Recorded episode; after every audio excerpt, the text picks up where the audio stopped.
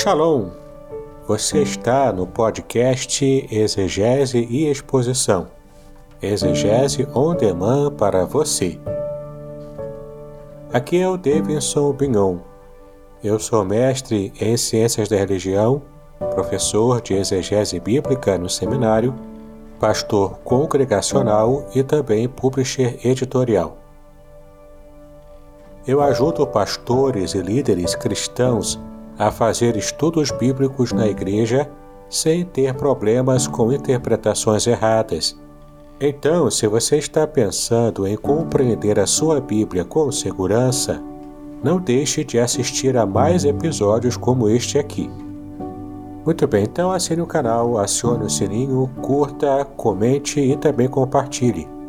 Você poderá me dar uma força me ajudando a ampliar o alcance com os estudos bíblicos de qualidade na internet.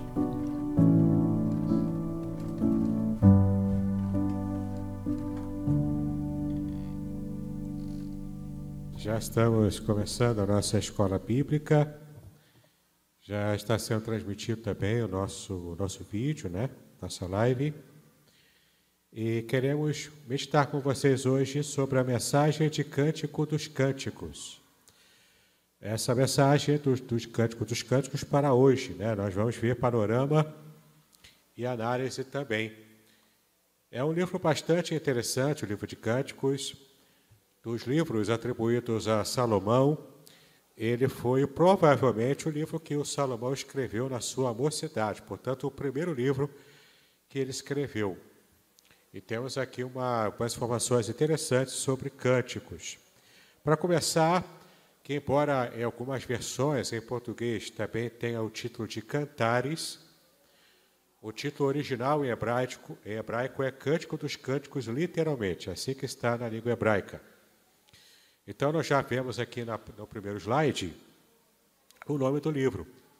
Em hebraico, o nome do livro é Shir HaShirim, Cântico dos Cânticos, pois as primeiras palavras do livro são Cântico dos Cânticos de Salomão e representam o principal dos 1005 cânticos compostos por Salomão, conforme está em 1 Reis 4:32.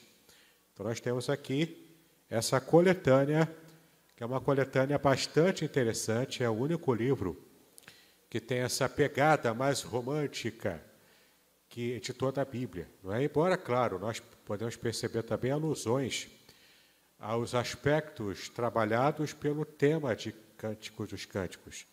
Mas, apesar dessa, dessas alusões, o livro de Cânticos dos Cânticos, de fato, é o livro dedicado a esse tipo de poesia. E já de cara também eu preciso dizer para os irmãos que, para a nossa cultura ocidental, especialmente no ambiente de igreja, né, a gente tem muito tabu para falar desses assuntos. Mas na cultura oriental não existe tabu para isso. É claro que eles não vão é, partir para uma linguagem obscena, nada disso, eles não fazem desse tipo. Mas eles não têm tabus para falarem desses temas, temas mais dentro do romantismo, né, como nós vamos perceber aqui quando lemos o livro de Cântico dos Cânticos, tá bom? Então, namorados, noivos, casais recentemente casados, até os mais antigos também, vale a pena reler o livro para inspirar-se nele, né, para que possa é, estar realmente tendo um relacionamento mais adequado também. Bom, vamos ver aqui o autor. O autor é Salomão, conforme dizem no capítulo 1, versículo 1. Alguns estudiosos modernos tentam negar esta autoria de Salomão, afirmando haver no livro palavras persas, aramaicas e gregas. Porém, a autoria de Salomão é confirmada, pois, aí temos aqui algumas condições para a confirmação da autoria de Salomão, né, que é a visão mais tradicional. Salomão era, era um rei com intensa relação exterior em seu reinado e também comércio, além de ter se casado com várias esposas estrangeiras, explicando o seu rico vocabulário. Por isso que aparece aqui palavras gregas, persas, porque de fato não é necessário que hajam várias, que houvesse várias mãos escrevendo o livro, mas o fato de Salomão ter essa cultura até poliglota, não é isso? É, explica o porquê dessas palavras estrangeiras. Salomão era profundo conhecedor de plantas e animais e menciona em Cântico dos Cânticos 21 espécies diferentes de plantas. Por exemplo, temos aqui rosa de sarão, lírios, bacieiras, canela, entre outras. E 15 espécies também de animais, como cervos, gazelas, pombas e etc. Não é? Então, temos aqui também referências a essa cultura de Salomão, que era uma cultura invejada na época. Ainda temos aqui a tradição judaica que afirma ser Salomão, claro, confirmando aqui também o próprio livro, o que o próprio livro traz, né, como sendo afirmação de autoria de Salomão. Temos ainda semelhanças terminológicas com provérbios e eclesiastes, ou seja, há termos que é, entram em consonância com os outros livros já conhecidos de Salomão, com provérbios e eclesiastes. Então, de fato, também outro elemento que comprova a autoria. Faz referências geográficas ao sul e ao norte de Israel, como ainda sendo o Reino Unido, já que após sua morte o reino foi, na verdade, dividido. Então, de fato, nas referências que aparecem em Cantares, o reino ainda está unido o que também é um reforço para o pensamento de que Salomão foi o seu autor, tá bom? Então temos aqui essas qualificações de cânticos dos cânticos que de fato nos fazem entender isso. Data da escrita do livro, provavelmente no início do reinado de Salomão, uma, uma nação em 965 antes de Cristo. Então nós temos aqui é, essa provável data ou época né, em que Salomão escreveu o seu livro, o livro de Cântico dos Cânticos. O tempo da ação do livro. Salomão já era rei e já tinha ampliado o seu reino até Jezreel. Porém, o seu harém ainda era relativamente pequeno. Cantares parece corresponder ao início do reinado de Salomão, assim como Provérbios ao meio do seu reinado e Eclesiastes ao final em torno de 965 antes de Cristo. Tá? Então nós temos aqui a confirmação do que nós já temos falado. O versículo chave está no capítulo 6, versículo 3. Eu sou do meu amado, o meu amado é meu, ele descansa entre os lírios. É? Então, esse é o verso chave porque de fato é o tema ele demonstra, de modo resumido, o tema de todo o livro. Que o tema está aqui também, né? As delícias do puro amor conjugal.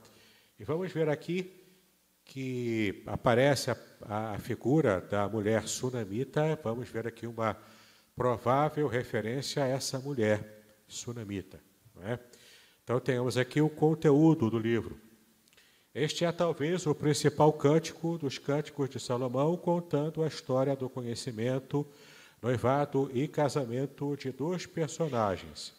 O primeiro deles, o rei Salomão, que era o príncipe da paz, e a Sunamita, que era pretendente da paz, que estava, portanto, sendo é, tendo esse relacionamento amoroso com o, o jovem rei Salomão.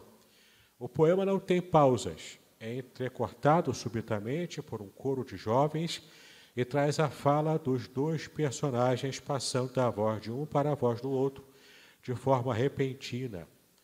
Então, para que você possa entender completamente o livro de Cântico dos Cânticos, você não pode entendê-lo de modo é, linear, porque ele não segue uma história linear.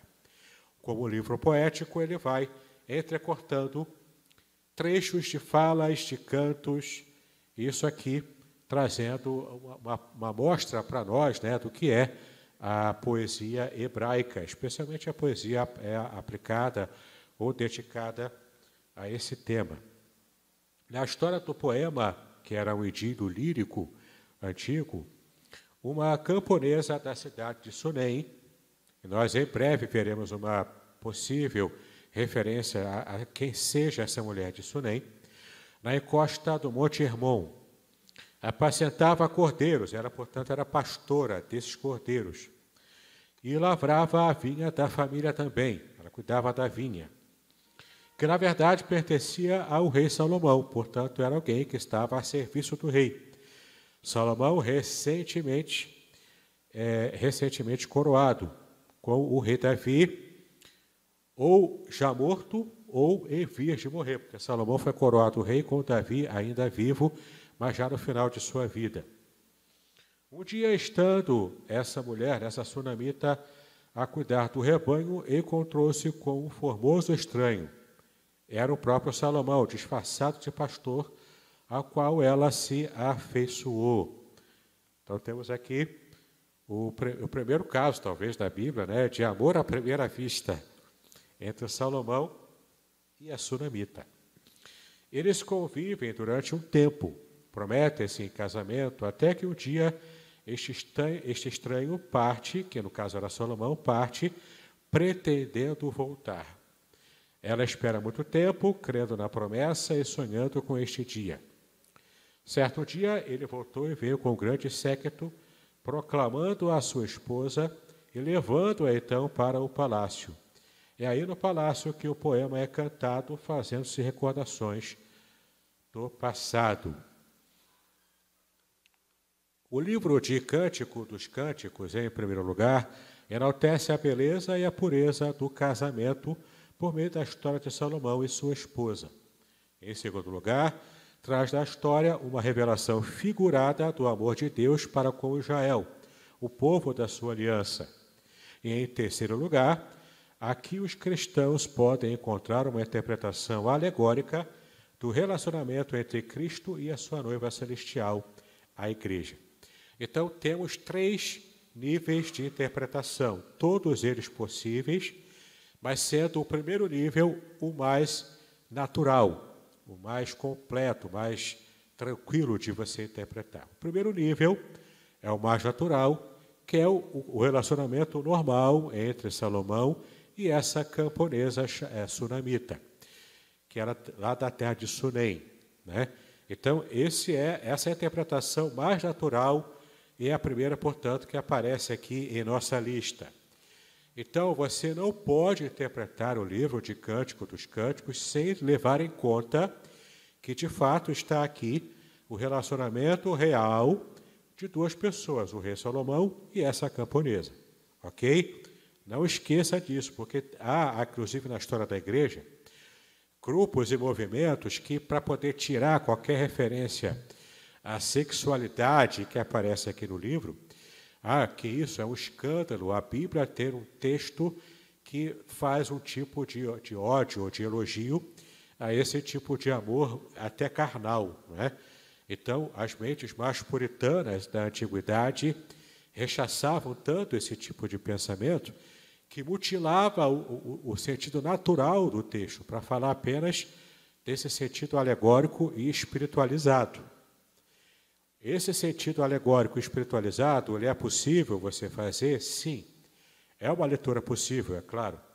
Mas não é a leitura mais natural para o texto. A leitura mais natural é como está aqui. É esse, esse romance entre o homem e uma mulher. Tá bom? Então tem que deixar claro isso, porque tem muita gente que já está ruborizando aí por causa desse tipo de tema, né, que o livro aqui trata. Bom, então ele trata, em primeiro lugar, dessa beleza do casamento e todas as suas bênçãos né, dentro da, da poesia hebraica antiga. O segundo aspecto também é, é usado e também é possível.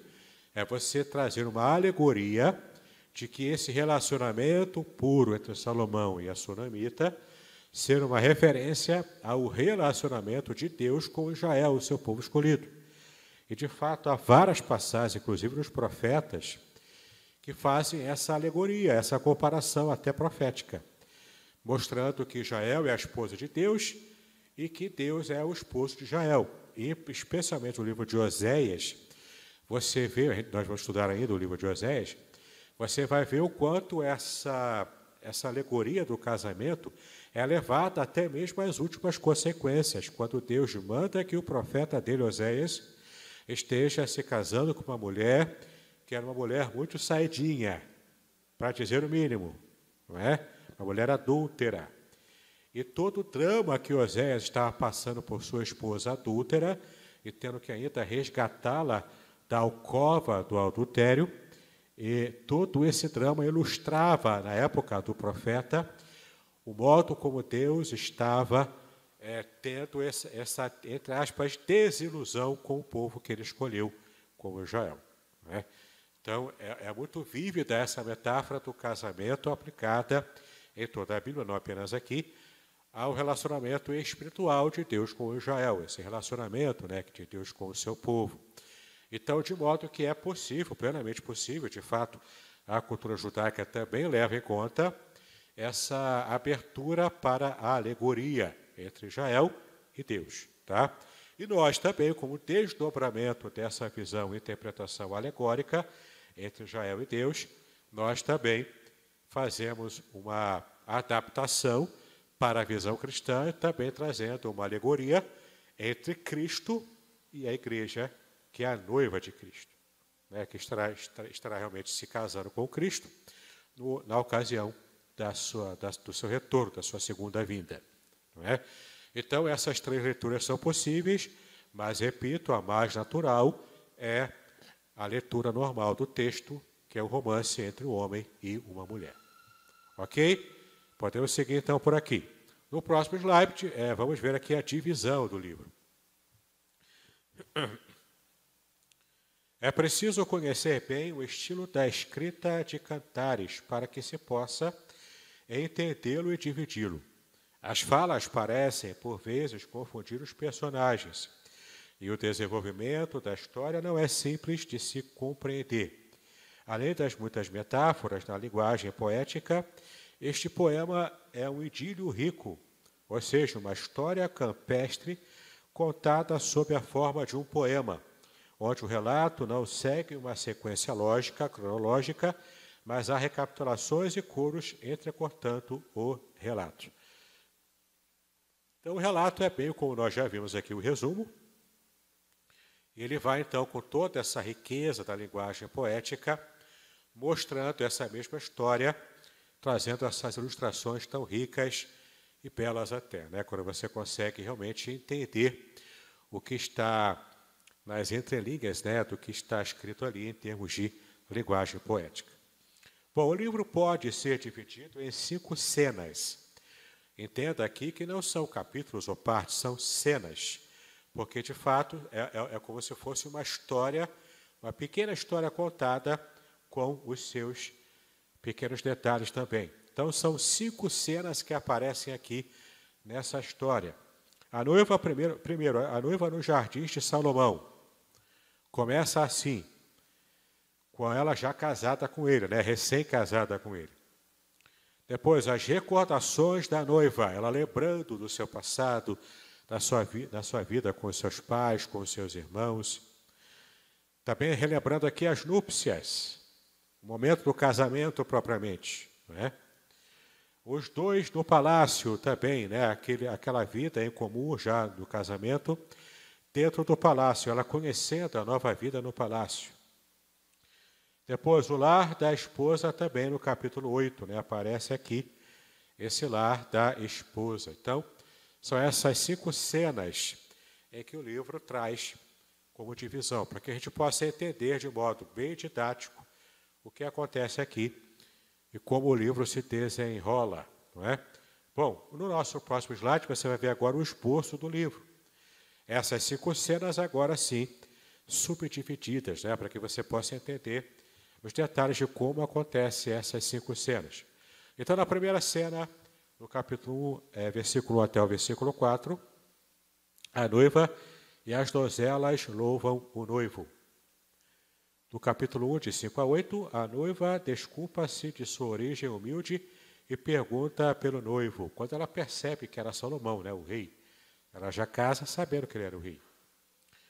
Capítulo 1, de, é, 9 até 2, 7. Há um afetuoso diálogo entre os noivos na chegada de Salomão. Na cena 2, você pode perceber agora, do capítulo 2, de 8 a 17, a noiva, agora sozinha, lembra-se da primeira visita do seu noivo quando ela estava ainda lá no campo com seus pais. Podcast Exegese e Exposição. Exegese on demand para você.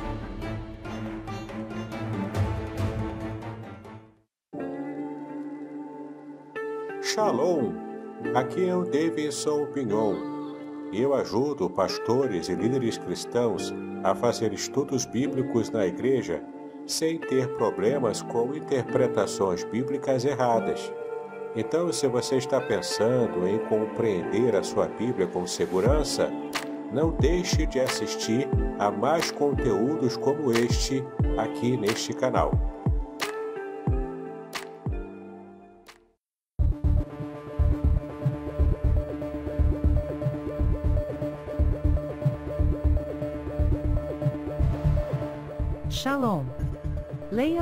Revelações Originais do Salmo 23 para descobrir todos os incríveis segredos espirituais escondidos na língua original hebraica. Link na descrição.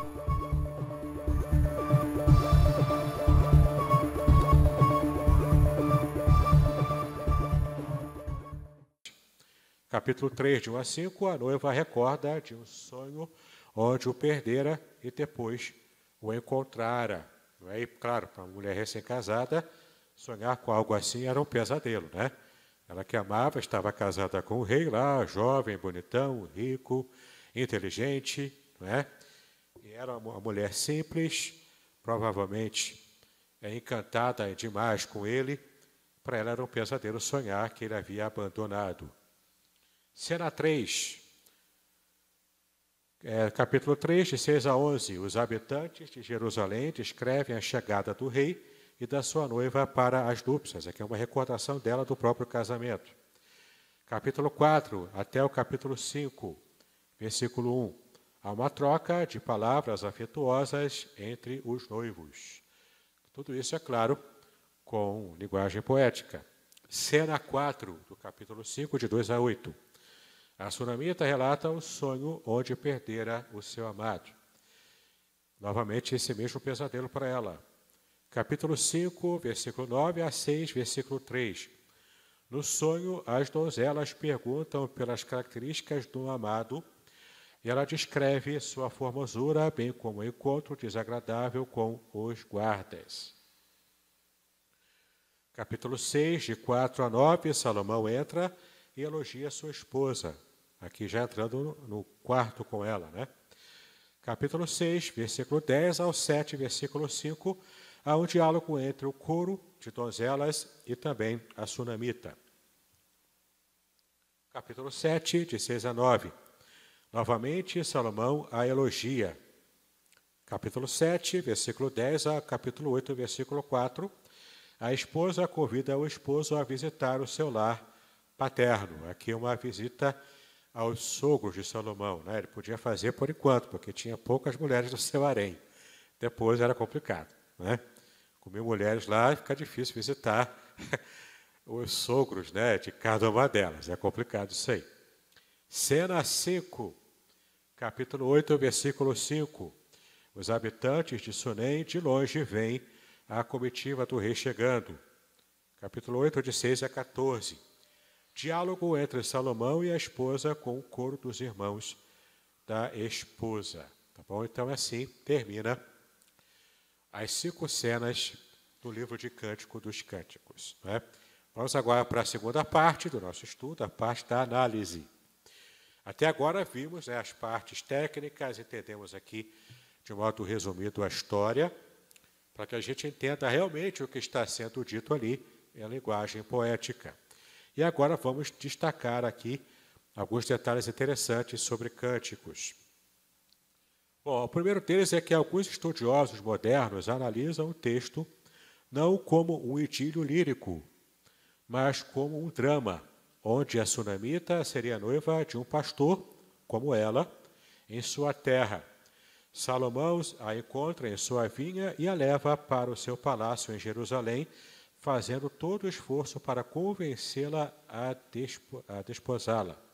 Ela, contudo, permanece fiel ao seu noivo, até que, por fim, com a aprovação do rei, ela retorna à sua terra para desposar o seu noivo, enaltecendo a fidelidade do amor. Isso aqui é uma visão de alguns estudiosos. Eu, particularmente, não sigo por essa linha, né?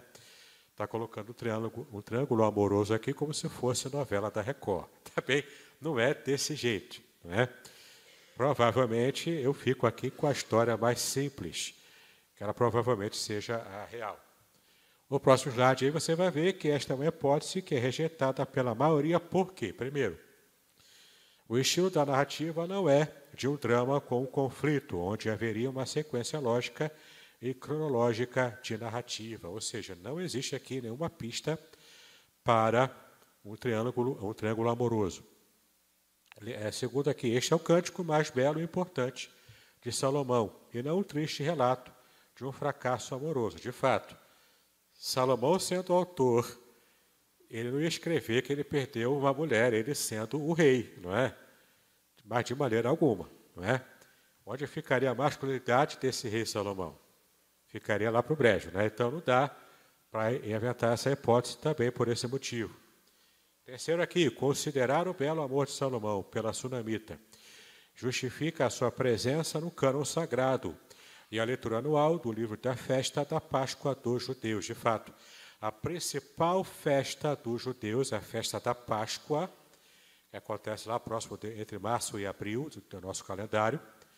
Eles leem completamente o livro de Cantares, de Cântico dos Cânticos. Não faz sentido se essa fosse uma história em que Salomão sai perdendo. Não, é? não faz sentido fazer essa leitura.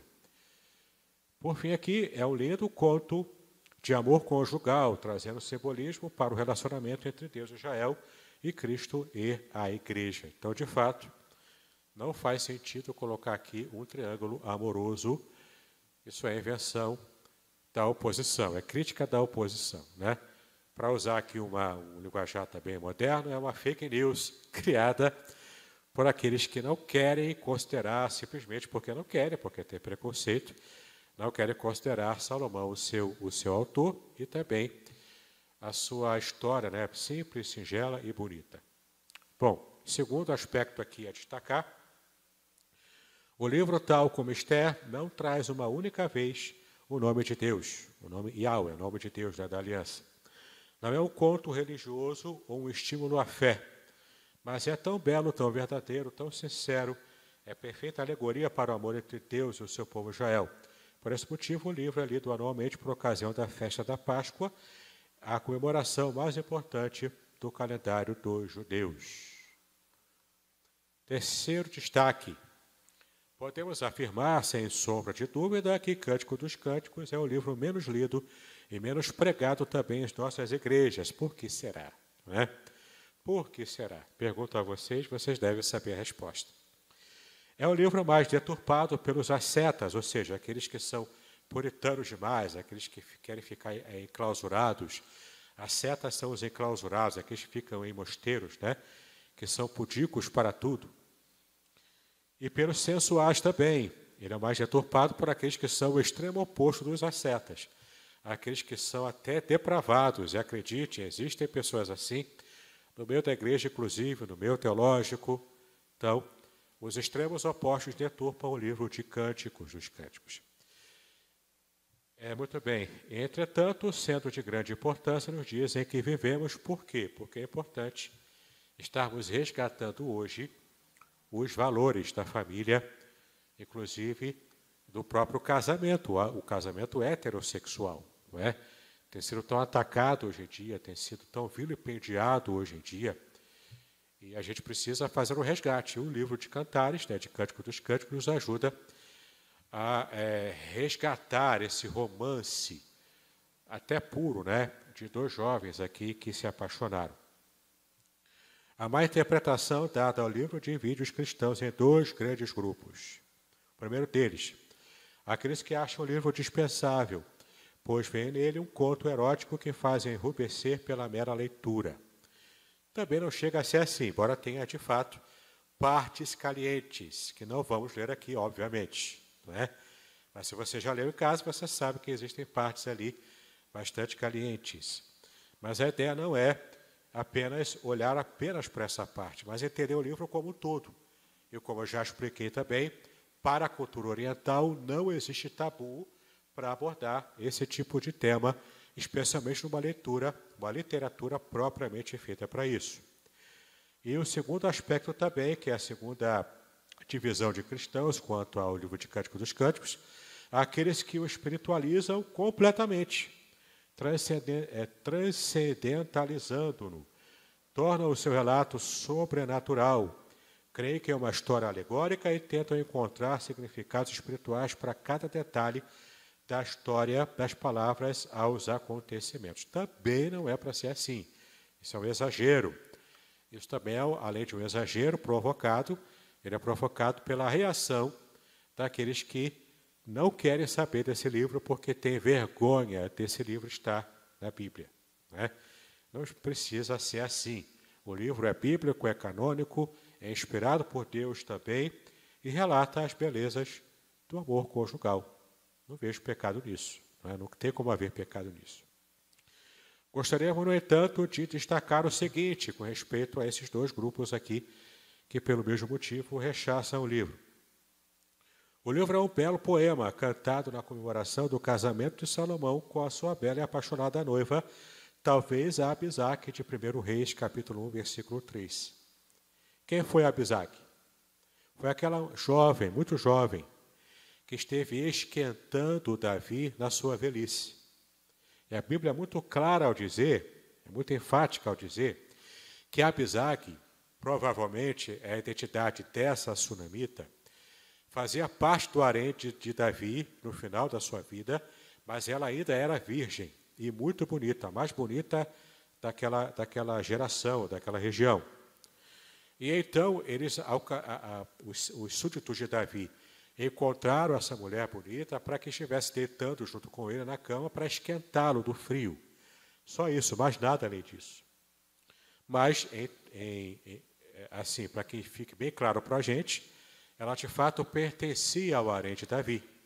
Quando Davi morre, em tese, ela passa para o harém do filho dele, que seria o novo rei.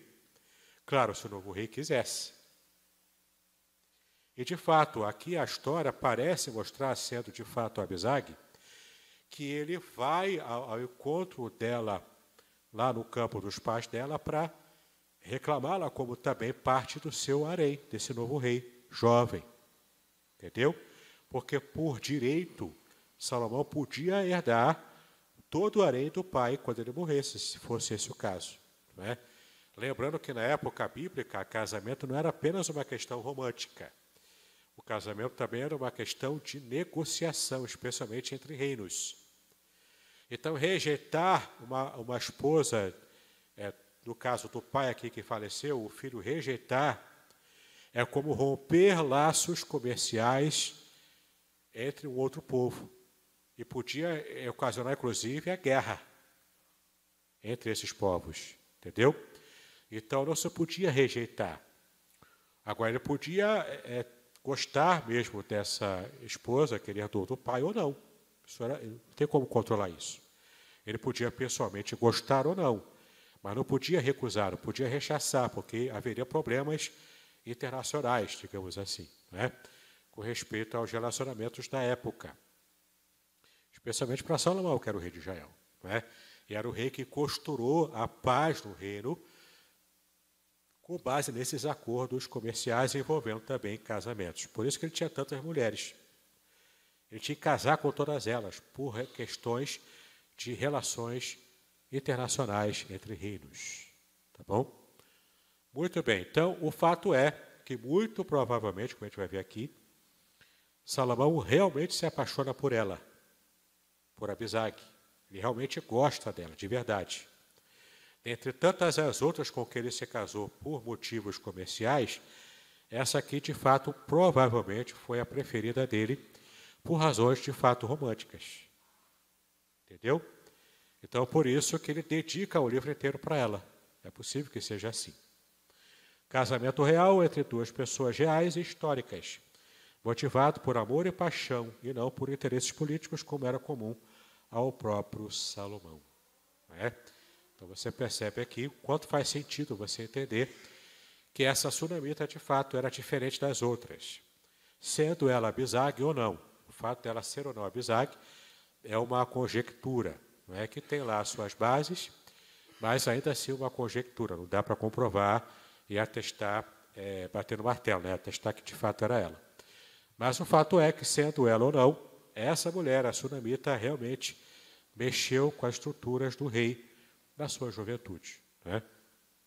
No próximo slide você vai ver que este foi um amor diferenciado e puro, expressa a sua alegria e o seu prazer vendo a beleza de Salomão, sua esposa, e as delícias do casamento, como uma dádiva alegre de Deus. Enaltece a união conjugal e adverte quanto à necessidade de manter a castidade e a pureza sexual até o momento devido. Só a visão da historicidade deste relato o pode tornar útil a uma interpretação típica ou alegórica também, tá bom?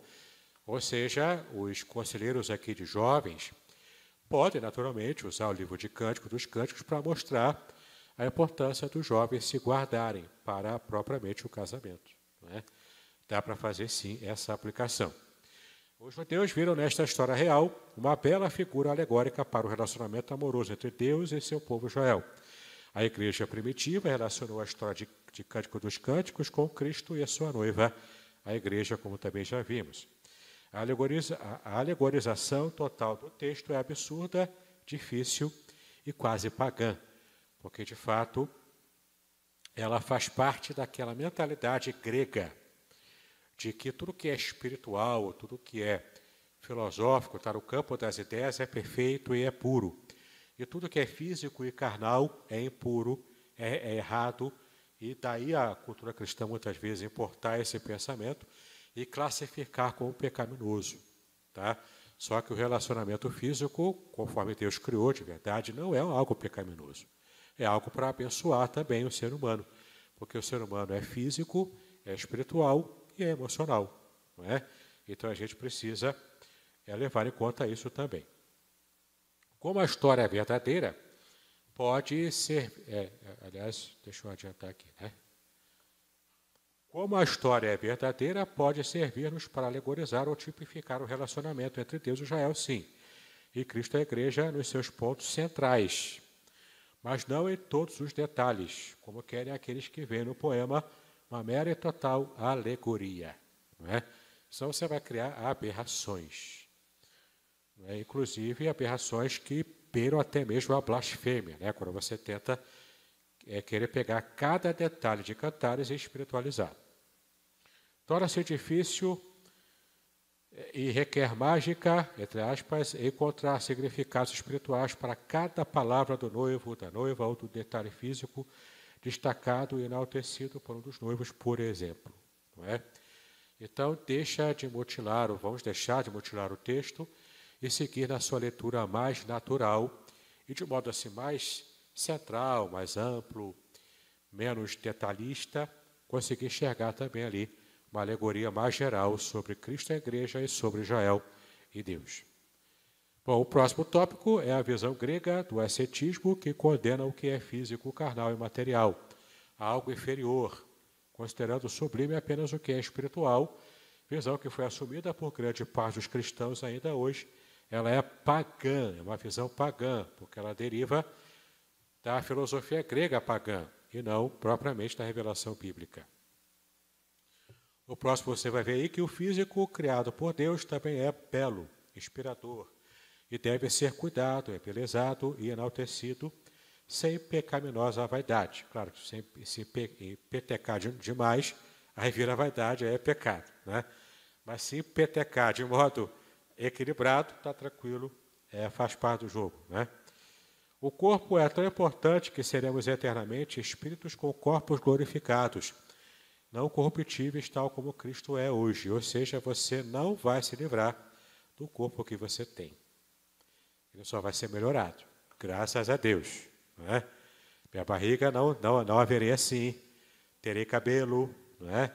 serei mais bonito, menos feioso. Então, aí melhora, né? Mas com respeito a se livrar do corpo, não. Você não vai virar anjo, você não vai ficar batendo asinhas por aí, certo? Não vai tocar para o céu por toda a eternidade, não. Você vai viver servindo a Deus com o seu corpo glorificado, tá? Então não vai se livrar do seu corpo nem tão cedo. Cristo é cântico dos cânticos, como nós já vimos aqui, está meio óbvio até, mas como é nosso protocolo, vamos seguir aqui.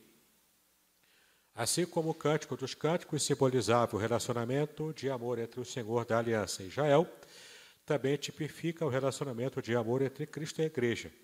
Cristo é maior do que o Salomão, ao qual está a igreja prometida como virgem pura. Isso aparece em toda a passagem também do Novo Testamento.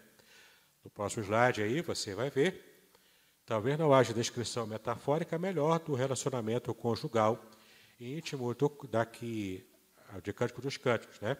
Embora da primeira vez tenha vindo como pastor para desposar a sua noiva, Cristo ainda virá em esplendor real para recebê-la na sua câmara de núpcias. Neste ínterim, o seu estandarte, ou seja, o cuidado o protetor né, do noivo, sobre ela, a noiva, é o amor, como está em Cantares 2, versículo 4. Tá bom? Então, é uma perfeita alegoria, sim, entre Cristo e a primeira vinda dele, quando ele conhece a noiva, e a segunda vinda, quando ele de fato casa com a noiva. E então, tanto a é, Cântico dos Cânticos quanto também a nossa história com Cristo tem sim essa paridade em termos mais gerais, tá bom? Claro, não ficando é, atônito, né, tentando achar ali detalhes e mais detalhes para, olha, aqui, aqui, será que é isso? Não, não precisa disso, né? Para você acabar não falando bobagem, é, fazendo, tentando fazer essa interpretação milimetricamente calculada, igual aos movimentos do Chapolin Colorado. Né? Não é desse jeito que se faz, tá bom? Bom, final aí, nossa bibliografia, Bíblia Sagrada e também o livro de Ângelo Gagliar Júnior, Panorama do Antigo Testamento.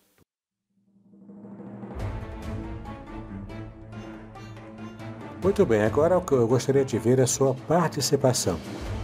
Entre em contato comigo compartilhe a sua experiência comigo e quem sabe até se você enviar em formato de áudio, eu possa aproveitar a sua experiência para apresentar no próximo episódio do podcast Exegese e Exposição.